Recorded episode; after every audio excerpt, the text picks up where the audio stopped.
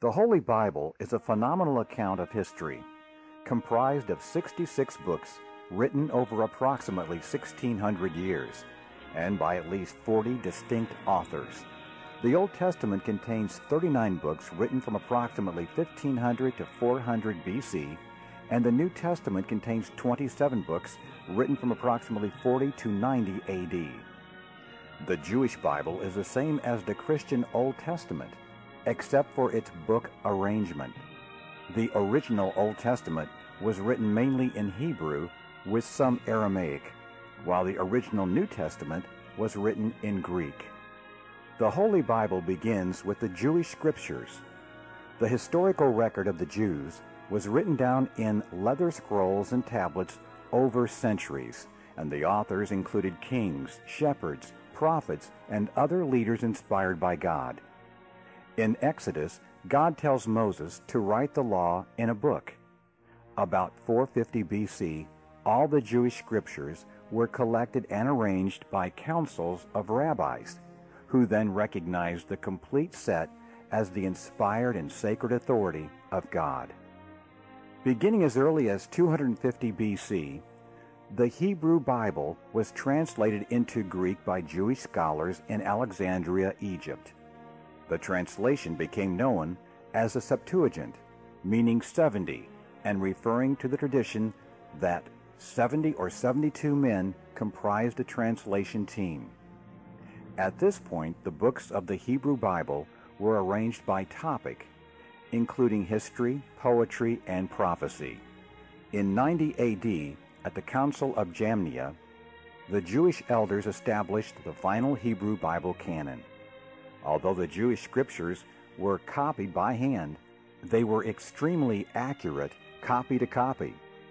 The Jews had a phenomenal system of scribes who developed intricate and ritualistic methods for counting letters, words, and paragraphs to ensure that no copying errors were made. In fact, scribal tradition was maintained until the invention of the printing press in 1455. As far as manuscript accuracy, the recent discovery of the Dead Sea Scrolls has confirmed the remarkable reliability of the Old Testament text over the years. After approximately 400 years of scriptural silence, Jesus arrived on the scene in about 4 BC. Throughout his teaching, Jesus often quotes the Old Testament, declaring that he did not come to destroy the Jewish scriptures, but to fulfill them. In Luke 24, verses 44 to 45, Jesus proclaims to his disciples, All things must be fulfilled, which were written in the law of Moses, and in the prophets, and in the Psalms concerning me. Starting about 40 AD and continuing to about 90 AD, the eyewitnesses to the life of Jesus Christ, including Matthew, Mark, Luke, John, Paul, James, Peter, and Jude, write the Gospels, letters, and books that later become the New Testament.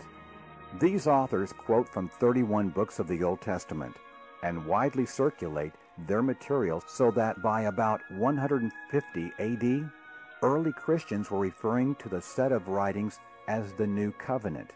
During the 200s AD, the writings were translated into Latin, Coptic, and Syriac and widely disseminated.